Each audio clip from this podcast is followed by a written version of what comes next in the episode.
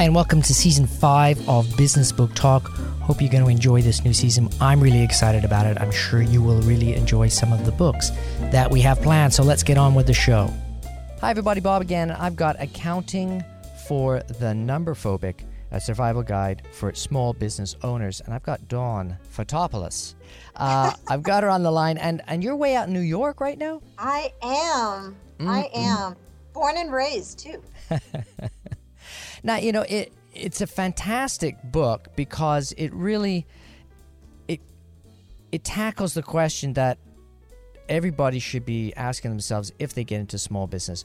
What the heck's going on with the finances and stuff like that? But before we get too much into detail, uh, I wanted to ask you why you decided to write the book. Oh, wow. I, I want you to know that I did everything in my power to avoid writing this book. I did not want to write it. I wrote it kicking and screaming. I did everything I could to avoid it, and it got to the point where I just had no choice. I had to codify it and codify uh, what I've done in the classroom with thousands of small business owners, Bob, because what I began to realize, I'm a certified facilitator in the Kauffman FastTrac program, and I don't know if you know it, but Kauffman is the platinum standard in the U.S. for teaching small businesses, uh, small business owners how to run a company, right? And after 9/11, the city of New York got a significant grant from Kauffman to help these small business owners survive what really was a very traumatic experience. And I had a chance to get to know them in the trenches and up close. And everything from people teaching pole dancing for fitness to, you know, IT consultants and lawyers and dentists and and fashion designers walked into my classroom. So I really got a good cross section of small business life. And whenever we got to talk about the numbers, everybody shut down. And these are people who've been running these businesses now for a while. I mean, these were not just startup businesses. And the thing that was so interesting to me was these are smart people and they are very capable at their craft. They know what they're doing, but they never learned how to run a business. And it, it- I sort of had this epiphany. And uh, let me ask you this do you drive a car? Yeah, sure. You do? Yeah, good.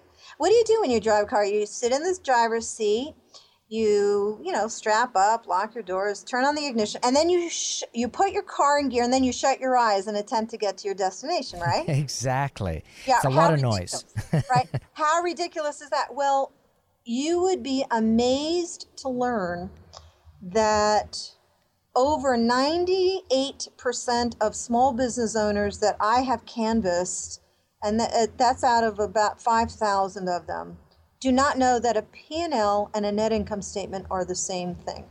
Oh boy. okay? And that's about as basic as it gets. And so i began to realize that there's this enormous disconnect between people who are incredibly capable at their craft and incredibly ignorant um, of the basics of running a business. And i don't say that as a criticism. I say that as an observation. As a professor right? What am i doing? I'm trying to enlighten people so they become independent. They can go out there into the world and they can live off their cash flow and they have a thriving business regardless of what's going on in the economy. That's the goal right? Living off your cash flow and thriving no matter what's going on in the economy so I took kind of a step back and I said, okay, I think there is an opportunity here to take this dry, brittle, horrific topic that everybody wants to run screaming from, namely accounting and financial analysis, and make it funny. Mm-hmm. So um, I was actually number phobic at one point in my life. In my earlier years, I'm a serial entrepreneur. I started a company when I was 22, young and foolish, and it ended up doing pretty well. But I had to learn the hard way. And um, when I was talking to my publisher, which is Amacom Books, the American Management Association, I said, you know, I, I want to make this fun and I want to make it approachable, especially for the creative types who think they don't need to know this because they've got an accountant or they, they think that, you know, the money people are going to take care of it. But then they don't make good management decisions because they really don't understand what's happening in the business. So I hired a guy who worked for Disney for 20 years. His name is Ron Bucalo. He's an, he, he's just phenomenal, and he's a he's a spectacular illustrator, but he's a very funny man just by nature. And I said to him, okay, Ron, you know, if this is an idea, let's say we're going through these three key statements. I call it your financial dashboard, your net income statement, your cash flow statement, and your balance sheet. I said, um, how do we illustrate some of these key ideas so that people will remember them? And the illustrations are so funny and they're so great and they're so engaging that it takes an intimidating topic and really makes it fun and interesting. So I think from that standpoint, uh, one of the key reasons why I wrote the book is I saw this need in the classroom and I saw a lot of people in pain who couldn't pay their bills. They were great at what they did and after we went through what essentially is a simple roadmap in the book, it's only 10 short chapters, um, their lives turned around. I mean, the content in this book turned 300 businesses around. Businesses that would have closed their doors because of bankruptcy are now thriving because the people that run them learned what's in this book. Hmm. So uh, that was such an eye opener for me. And I thought, okay, if we can turn around 300, then why not 300,000? Why not 30,000? You know, why not 3 million? And uh, the book is really the tip of the spear to do that. And it's part of a campaign, and the campaign is the Know Your Numbers campaign. Hmm. Wow.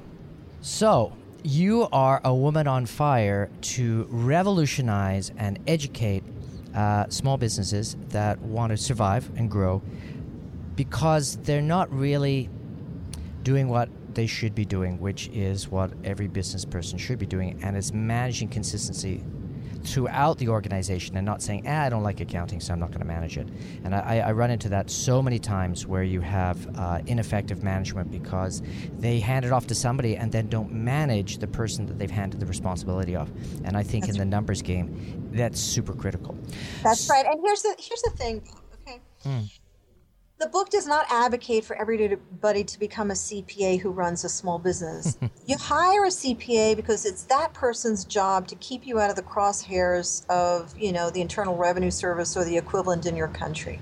Right? That's the person that's going to prepare your taxes because you got better things to do. So that person has a role. That role doesn't go away. This book doesn't make that role go away, but what this book does is you know that person isn't going to run your business any more than your mechanic is going to drive your car right mm.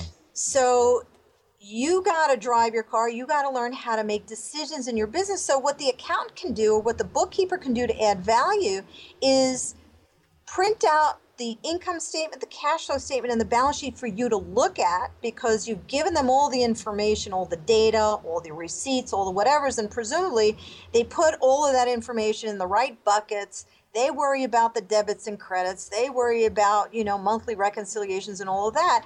But what the book does is it shows you how to read your financial dashboard. So, for example, when you're looking at your profit and loss statement or your net income statement, they are the same thing you know if you're earning a profit or not. I mean, I know that sounds pretty basic, but you'd be shocked at how many people have absolutely no clue of whether or not they're making money.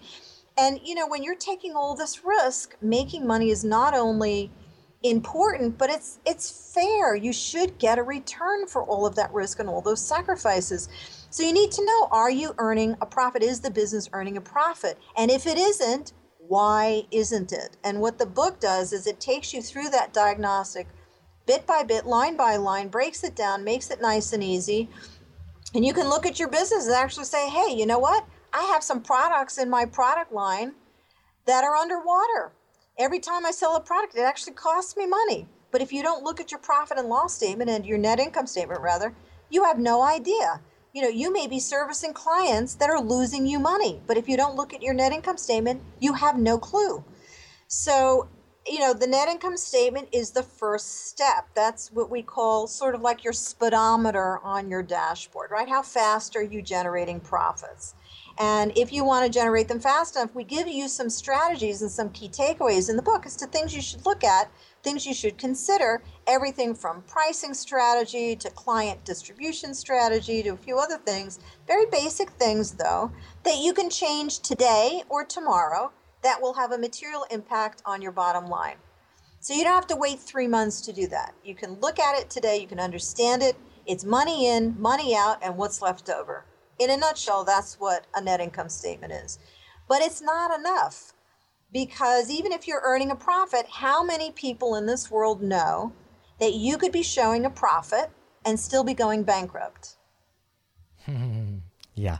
Yeah, it's true because the definition of bankruptcy, of course, is running out of cash.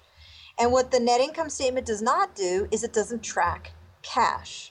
It tracks transactions, but it doesn't track cash. And the reason why that matters is because all of your sales don't necessarily translate to cash or they don't translate to cash in the same period.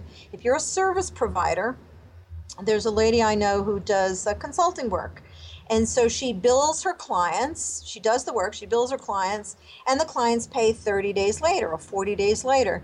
So there's a time lag between the time you do the work and you bill the client and the time you actually get the cash into the business. And why does that matter? Because your expenses don't go away while you're waiting to get paid. You still have to pay the rent, you still have to pay the lights, the insurance, and so on. So it's really important to track cash, and that's what your cash flow statement does. And we take you through that step by step in the book. So that's, I guess, it's chapter four and five and six actually. And there are some very simple things that you can do to help improve your cash flow. So things like how you invoice a client, how you negotiate payment terms when you get the sale up front how you manage cash flow when the cash actually comes in. Simple things that make you far less dependent on the bank, on creditors, and on outside investors.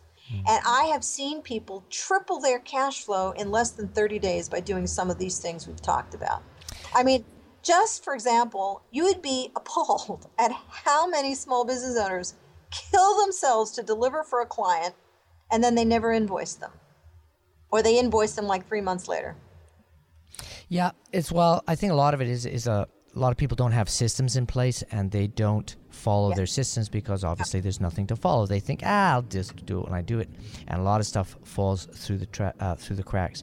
You did make a very salient point about tracking expenses there, and uh, I think that's probably the one of the biggest things you can do for business or even for your family is to know exactly how much money it costs to survive for that one month? Does it cost twenty five hundred dollars? Does it cost thirty five hundred dollars? Does it cost fifty five hundred dollars? And then, am I making that much money? Or, That's right. You know? That's right. And you know what, Bob? People have to remember too, and this is the reason why tracking month to month becomes so important. And you sort of, sort of suggested that is that the cash flow is going to be different every month because a lot of businesses have seasonality, mm. right? So if you're a photographer, and we have a million examples like this in the book, and these are real life examples, if you're a photographer, you know what? You're not really shooting a whole lot of pictures in January, February, and March because people are trying to digest their expenses from the holidays and you know they're trying to pay their bills and there's not a whole lot going on in families you know weddings aren't usually happening in january and so on but if you're a photographer, you still have to pay insurance on all your equipment. You know, you still have to pay your rent for your studio. So there's a lot of money going out and not a whole heck of a lot of money coming in. And the reason why we want to track it month by month is get an idea of when we're going to be in those cash crunch periods, you know, where there's a lot of money going out, not a whole lot coming in, and plan for it instead of being a victim of it. So if the money comes in in the fourth quarter for that photographer, and it typically does because people want to give photographs as gifts and so on, you know, and that photographer gets paid, let's say November, December timeframe, then there is certain, you know, there's a certain amount of money that you want to um, maintain in the account so that you can weather those heavy duty expenses in the first quarter, January, February, March. And then sometime in April, people start booking for weddings and babies being born and all kinds of great stuff. And so the business revenues begin to take off and cash flow improves in the third and fourth quarter. But you got to plan for that. And the cash flow statement, the income statement, net income statement, and the cash flow statement are very simple to understand and they will really help you get ahead of the curve. You know, think three months, six months in advance. And I tell you, it's just better than taking a sleeping pill. It's so much easier to get rest when you know where you're headed, right? Mm-hmm. Well, for me, I have a, I, I call it a survival slush fund, and basically, uh, I know basically how much it costs to survive, and I have a six months flush uh, slush fund in the bank at all times in cash, and it drives my investor nuts. He says, "Can I have that money?" He says, "No, that's that's spent. That's I can't touch it. It's gone." Because if I have a crisis and uh, we need to survive and have the business survive, that money has to be in place for me to basically bankroll my own company. That's so smart, Bob. And you know how few people actually do that? That's tough. How few people even understand the concept of that, that there are these, you know, unexpected events, something that happens that you can't anticipate.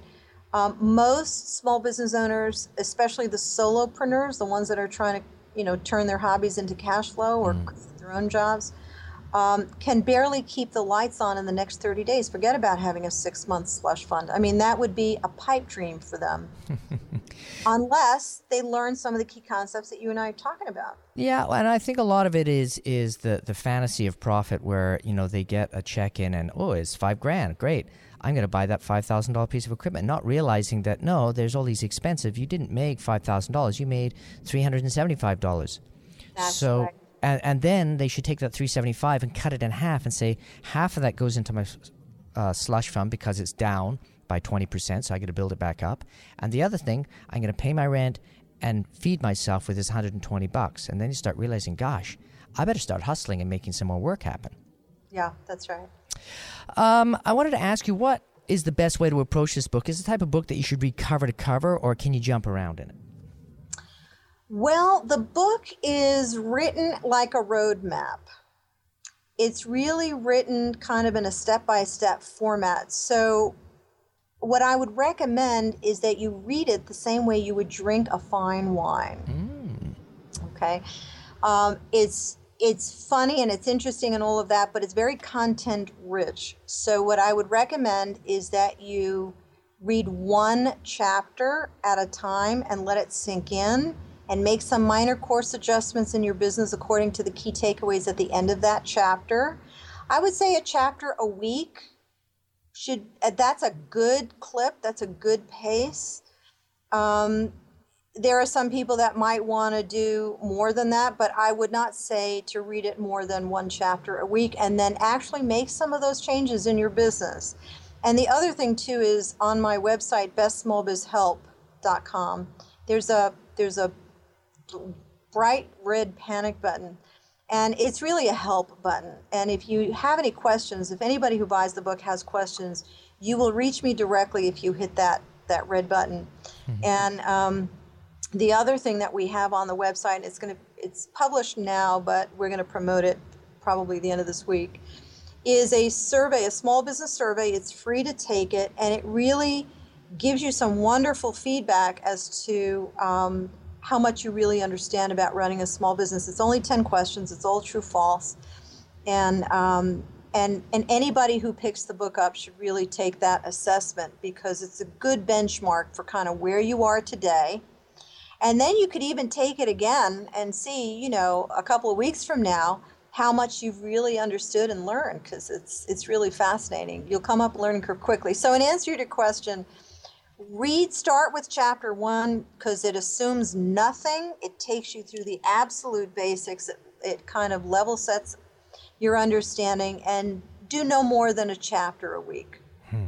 Yeah, and, and I you know I like the way it's set up because you you got your chapter and then uh, the end of the chapter is the key takeaways so you can go there. Uh, for people that uh, are impatient, I think is a polite word. Um, if they had to choose one chapter to read so they would get, okay, there's some value here, I should maybe go back to the beginning and start, what should they read? That's a really good question. And I would say it's either chapter five or chapter six, mm. which talks about cash flow management. Nice. Because nice. at the end of the day, right, if you run out of cash, it's game over. Yep. So, uh, Chapters 1 through 3 will take you through the net income statement. Chapter 4 talks about break even, but 5 and six, possibly seven, talk about uh, cash flow management, but five and six talk about invoicing policy, collections policies, um, how you should invoice, how frequently you should invoice. I mean, it's very savvy stuff. It's totally easy to understand. You could make some minor course adjustments today or tomorrow, and it will affect your cash flow in a good way, hmm. like overnight.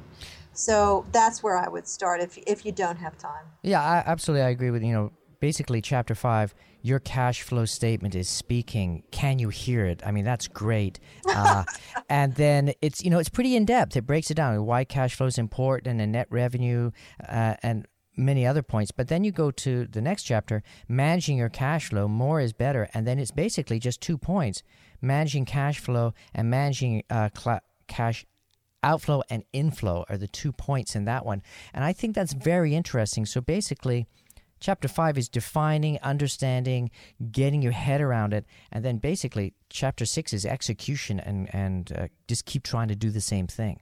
That's right. That's right. And it's putting those, those basic, basic business disciplines in place, Bob, that you were talking about earlier. Um, and it gives you a very simple, you know, a few key bullets on how to do that.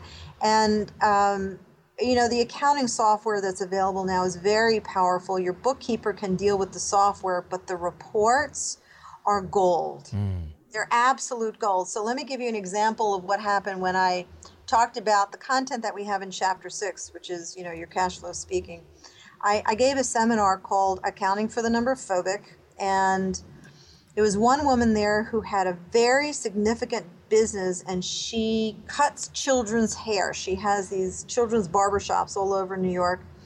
And when she finally realized what accounts receivables were, she jumped up with a start and she said, "Oh my gosh, accounts receivable. Those are those are the customers that haven't paid me yet." I said, "That's right." and she said, "I've got $40,000 in accounts receivable." I said, "Oh, that seems like real money to me." She said, I'm going to jump all over that and I'm going to call up all those customers that have owed me money for months. I said, Yes, you do that. Because if she doesn't do that, then she's got to go out and borrow money to keep the business afloat. She shouldn't have to do that. Mm. These people aren't going to take paying her seriously if she doesn't take getting paid seriously. So that's a pretty simple fix, right? Mm-hmm. And we talk about that in chapter six. Do you think it's uh, because uh, small business owners are a little bit shy about asking for money? Sure, sure. I mean, it, so to some people, it feels like begging, but let's understand something. You have an exchange here of value. That's what it is. Mm. Somebody hired you to do work, to do an interior design, to do photography, whatever it is. You deserve to get paid for that. And um, what we do in the book is we address the fact that some people are intimidated about giving a client a call, and we give you a strategy and a dialogue for how to handle those conversations. We don't just tell you to do it, we show you how to do it. Mm. And I will tell you, in my 20 plus years of being in business, it works. It really works. And you maintain great relationships with your customers. It's not like, you know, you alienate them because you're asking to get paid. Um, people will respect what you do more if you're on top of your game, and first of all, you don't wait until here's one tip out of the book you don't wait until the invoice is overdue to call a client mm. because then it's not a happy call. Okay, now you're PO'd, you're not happy that um, the customer has taken their invoice for granted and you you need that money to run the business. No, don't wait. Um, Norm Brodsky, who is my interview for Chapter 10, is a genius at this, and he trained all his staff at CitiStorage to do this. Mm. And what they would do is they would call the customer about three to five days before the invoice was due. They knew the accounts payable clerk at the client, and they'd call Frida or Susie or whoever it was, and it was a happy call. And they said, You know, I know you're really busy, just wanted to let you know the invoice is going to be due this Friday will there be a problem paying the invoice? Mm-hmm. And you'd be surprised how much really good information and feedback you get when you ask that simple question. Most of the time, the answer is nope, I got it on our radar screen, we'll take care of it. And so then there's no excuse for not getting paid. Or if there is a problem, better that you know it in advance and can negotiate with the client. They say, you know what, cash is a little tight this month. The invoice is $10,000. We can't quite do the 10 grand. So you can say to them, look, I'll tell you what I'll do. I'll send you two invoices for 5000 You pay me 5000 this Friday and you pay me 5000 a week from Friday. How does that sound? Right? So at least you're not out the full 10 grand and it's on their radar screen and we show you very savvy ways of doing this, but you're not holding the bag for 10 grand is the key. Mm. Yeah, it's it's um, it's actually quite shocking how little people know about the negotiation of being paid on something that they're they're owed because it is still a negotiation. Um, even though you're on the right, you can't just go in there and start yelling at people unless they've been incredibly obnoxious for at least 90 days, and then you can go in there with the big heavy guns.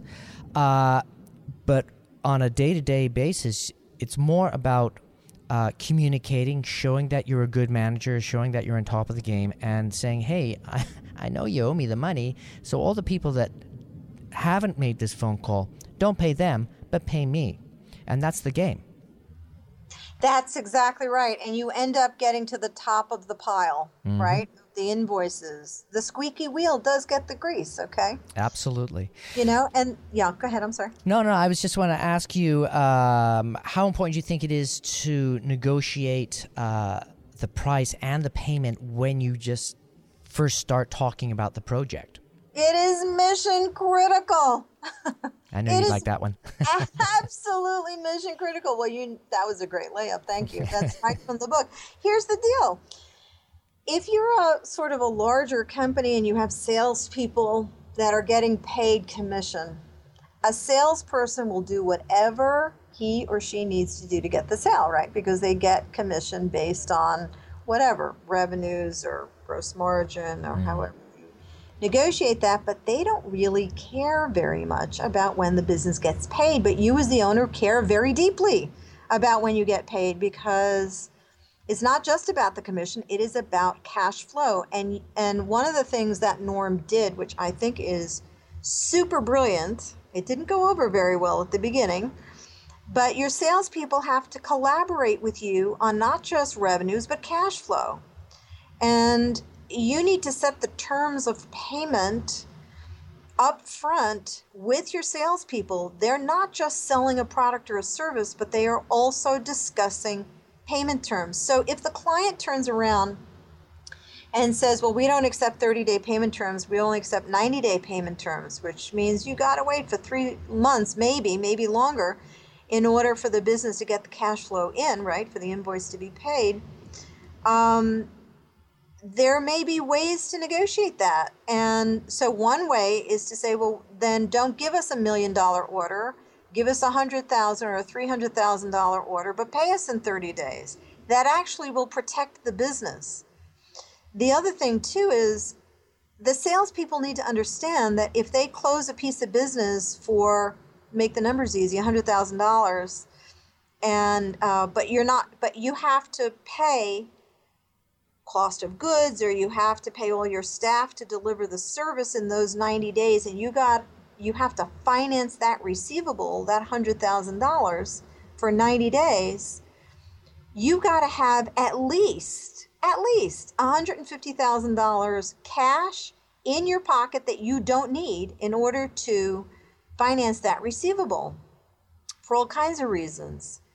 And you got to know up front if you can afford to maintain that receivable. And it might just be that that client is not going to be a profitable client. You also want to see what the client's buying. If the client is buying something from you that has very, very, very low gross profit, and they're going to string you out for 90 days, your revenues might look great, but your cash flow is really going to be on life support. Mm. It may be better for you to just say, I'm not going to take the order because the order actually is going to put my business at risk. And most small business owners have absolutely no idea how to do that analysis. So even though it looks like I'm doing really great on revenues, I still can't figure out why I can't pay the light bill at the end of the month. And that's the reason why. That could be one of the reasons why. um, I wanted to ask you, you know, for the person that is an extreme number of phobic, are there some exercises or some processes that they can do to try to get into the numbers game a little bit? Uh, you know, small steps to, to lead to larger steps type of thing? Uh huh, absolutely. The first thing they should do is they should take our uh, small business assessment on Best Small Biz Help. It's just true false, mm. and that will that will be like a mirror for them to see what they already understand and what they don't understand. Mm. The next thing they should do is start with chapter one, because chapter one takes you through the net income statement just line by line. And once you look at that, then you should have your bookkeeper print out for you a net income statement from your business and look at it line by line. And what we're going to do with the Know Your Numbers campaign is we are encouraging everybody who's bought the book to be part of our ecosystem. And once a month, I'm going to have office hours and we're going to go through the net income statement and people can send me their net income statements. I'll look at it and i'll give them some feedback on it. So i would start there. Hmm. okay. Now i wanted to ask you about accountants. How do you interview for and monitor and find a great accountant? Uh, what are you looking for in a great accountant? Because some people they just don't want to do. They've got the bookkeeper and then, then the bookkeeper accountant combination, and then you've got a comptroller type of person. Um, for small business, a lot of times it is like here's a box of receipts, just deal with it. um, make it look pretty, and then sit down with me and break my heart. So when looking for an accountant, what should it should be a, a person that's uh, opposite to you, somebody that's very fastidious, or it should be somebody that you relate to? What should be looking for? Oh, it's a good question. Well, the first thing I would say is it's got to be somebody who knows your industry. Mm. Because these are people who have seen a lot of problems, they're experienced, they know, they, they have a pretty good idea of what standard performance looks like in your industry. So, for mm. example, um, you know, there are accountants that specialize in the restaurant business. There are accountants that specialize in service businesses. They have different dynamics, they have different cost structures, they have different um, tax considerations. So, one way to find accountants that are good in your industry is go to industry trade associations and or go to your alumni association and see if you can find um, but particularly industry trades will know they, they'll probably have rosters of accountants that are members of those industry trades associations because they want business um, from people that are running businesses in their specialty.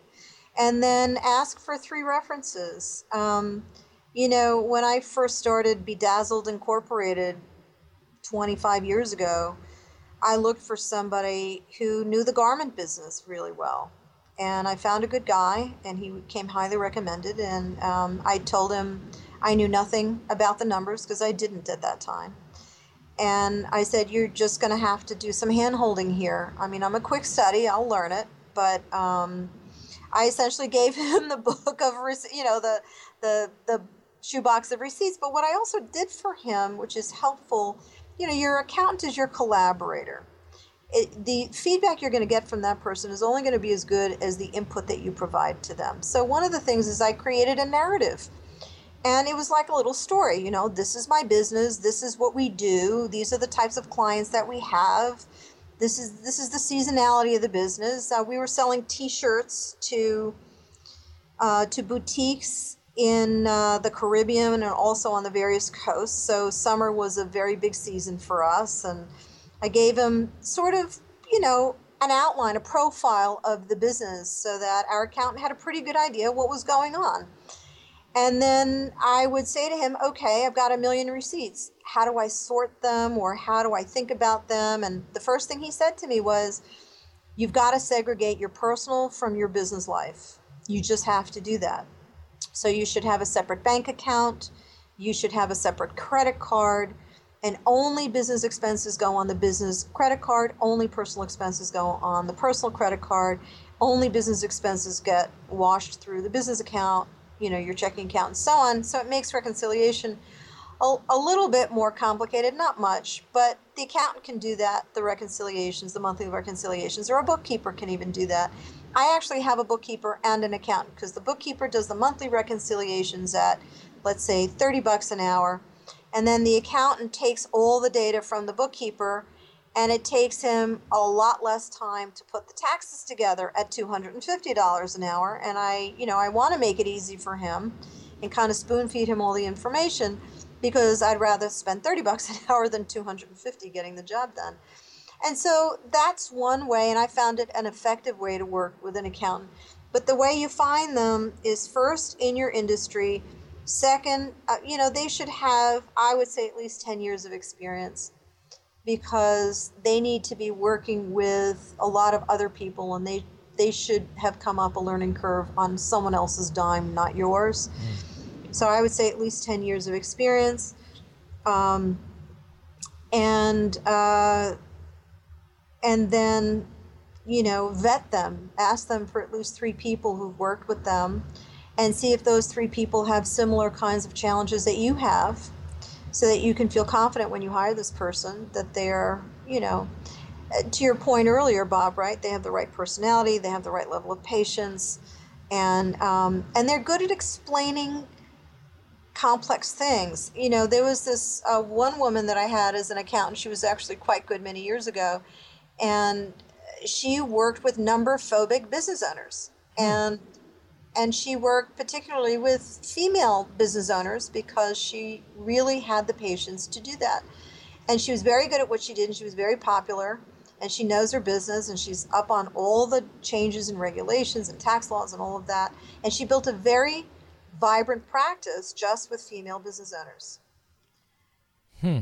so they're out there yeah, you just go to. Well, you know, it's you get you got to get out. Uh, you got to get the right results based on the right type of attitude and the right type of energy that you put into it. And I think you know, looking for somebody that's going to be helping you with your accounting um, and your numbers, and you are semi number phobic, that's a pretty critical decision to be making. Yes, it is. I wanted to ask you know you you've got tremendous amount of information uh, and knowledge and, and background on on numbers. Um, when you were writing the book, what idea or concept crystallized for you where you, you kind of knew it was a reality and knew it was a truth, but when you wrote the book, it's like, wow, it was an aha moment for you? Oh, um, well, when I was writing the introduction, actually, is when I had the aha moment. Mm-hmm. And uh, the analogy that I use in the book is one of the last scenes from The Wizard of, of Oz. Mm. And have you seen the movie? Oh, yes. Yeah, I think most people have seen the movie. So there's this wonderful scene where, uh, you know, because I'm trying to figure out, you know, how do I reach my audience with this book? And then that scene came to mind where Dorothy and all of her buddies, right, the, the Cowardly Lion and the Tin Man and the and the Scarecrow, were they finally got in to see the wizard. They finally got into the you know the the the the inner circle, the inner sanctum of the wizard, and the his voice is blazing and the fire is going and they're all shaking in their shoes and suddenly Toto jumps out of her basket and he runs over the curtain, and they're horrified, right? They, they just feel like this dog is going to be completely consumed. And he pulls the curtain aside, and they see who's behind the curtain. And it's hmm. this little short man with gray hair, yeah. and that's all it is. and suddenly they realize, you know, we're intimidated for no reason. And that was the aha moment for me because that's what the book has done for hundreds of people that have already read it. That what it does is like Toto in The Wizard of Oz, it just goes over to the curtain and just pulls it aside, and all that standing back there is a short little man with gray hair. It's it's not an intimidating topic um, if you understand the basics, and it's really basic. And I haven't had a single person go through the program right step by step just straightforward, simple language, you know, funny illustrations to say I don't get it. Not a single person. Hmm. And I've and I've had a lot of them say, you know, I want to thank you for doing this because I I felt so much shame around this topic that I couldn't even communicate to people how little I understood because I just felt so embarrassed about it. And what the book does is it acknowledges the talent of these marvelous people who, frankly, hold the quality of our daily lives, Bob, in the palm of their hands. You know, these small business owners are very, very important to our lives, to our economy. And it's really important that we make sure as many of them as possible succeed. And that's the mission that the book is on. And um, so, what the aha moment was really the level of intimidation was far greater than I even anticipated. And as I was speaking to people, and again, as people have read it and they've given me feedback, I realized that when we talk about number phobic, it isn't just like a fear of numbers, they're terrified of this. But they also know that this is the key to their future. So the book works very, very hard to lower that intimidation bar and invite people into a safe space and say, you know what, it's it's going to be okay. and by the time you know you finish with chapter one, you're going to be ahead of 99% of the small business owners out there. And I know that seems like hard to hard to believe, but it's true. Well, you know, it's making the first step that's the biggest and the most important. And uh, I couldn't agree with you more about uh, small business owners, and I would even say medium sized business owners, uh, understanding the importance and the accountability of the numbers. Uh, because if you don't know where you're driving, how the heck are you going to know when you're going into a dangerous that's situation? Exactly, that's exactly right. And let me give you a great, I mean, it's such a, such a perfect comment. Let me give you an example. You know, I was, um, I was a senior executive at Citigroup and I ran a $130 million business there. That was falling apart, by the way. And my little group of heretics, the people that worked with me, we turned that business around in six months. Mm. And it was a real wake up call about how to do it and how to do it in a short time frame. But now, um, there's, oh, okay. I was just going to ask you uh, when you did that over six months, was it purely because you crunched the numbers and you saw where the, the, the leaky parts of the boat were and you, you could bet. yeah you bet that's exactly right yeah that's exactly right you see where the risks are you see where the opportunities are you don't try to be a hero on every front. You prioritize those things that are going to protect the business on the risk side. You look at those things that are going to give you the, the highest gross profit as quickly as possible on the revenue side. And you get everybody on board, and day by day, you push the ball down the field. I mean, that's what you do. It's not glamorous, but it's not complicated either. Mm-hmm. Um, one of the things that I found with medium sized businesses, um, I've had a number of CEOs of private companies who bought the book for their entire executive team. Hmm. And one guy in particular uh, who runs FMSI um, is his name is Michael Scott, and he's just brilliant. And he read the book, and he's got a multi million dollar business that he started from nothing, and 25 years later, here he is.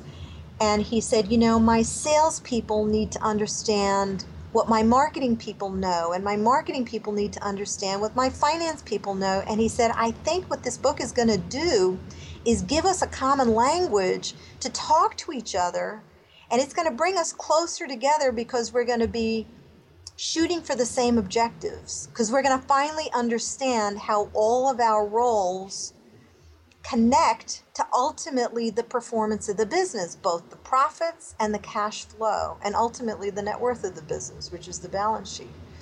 So I just thought that was a brilliant application of the book. And then what we're doing is we're having office hours where the team and I, we do a webinar. I do a webinar for them. And uh, we make the book come alive for their business.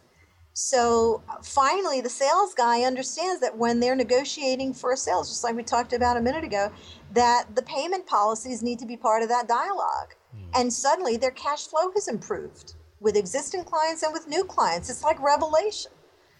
You know, it's very interesting because really what you're saying is by everybody in the organization understanding what the bottom line is, you're uh, actually making everybody accountable and you're making everybody that's the right. CEO. Everybody owns the company. That's and exactly right.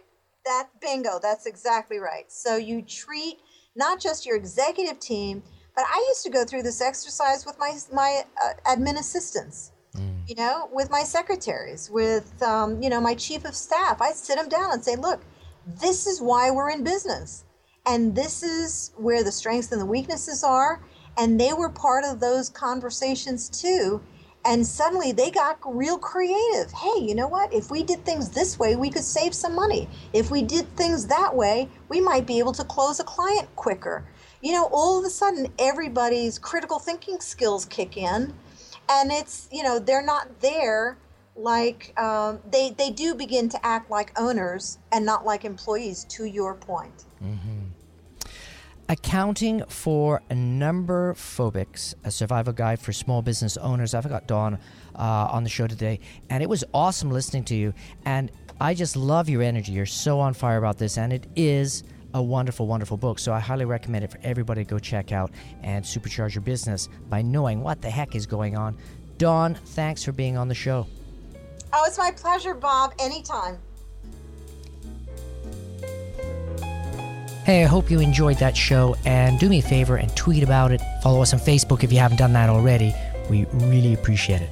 See you next week.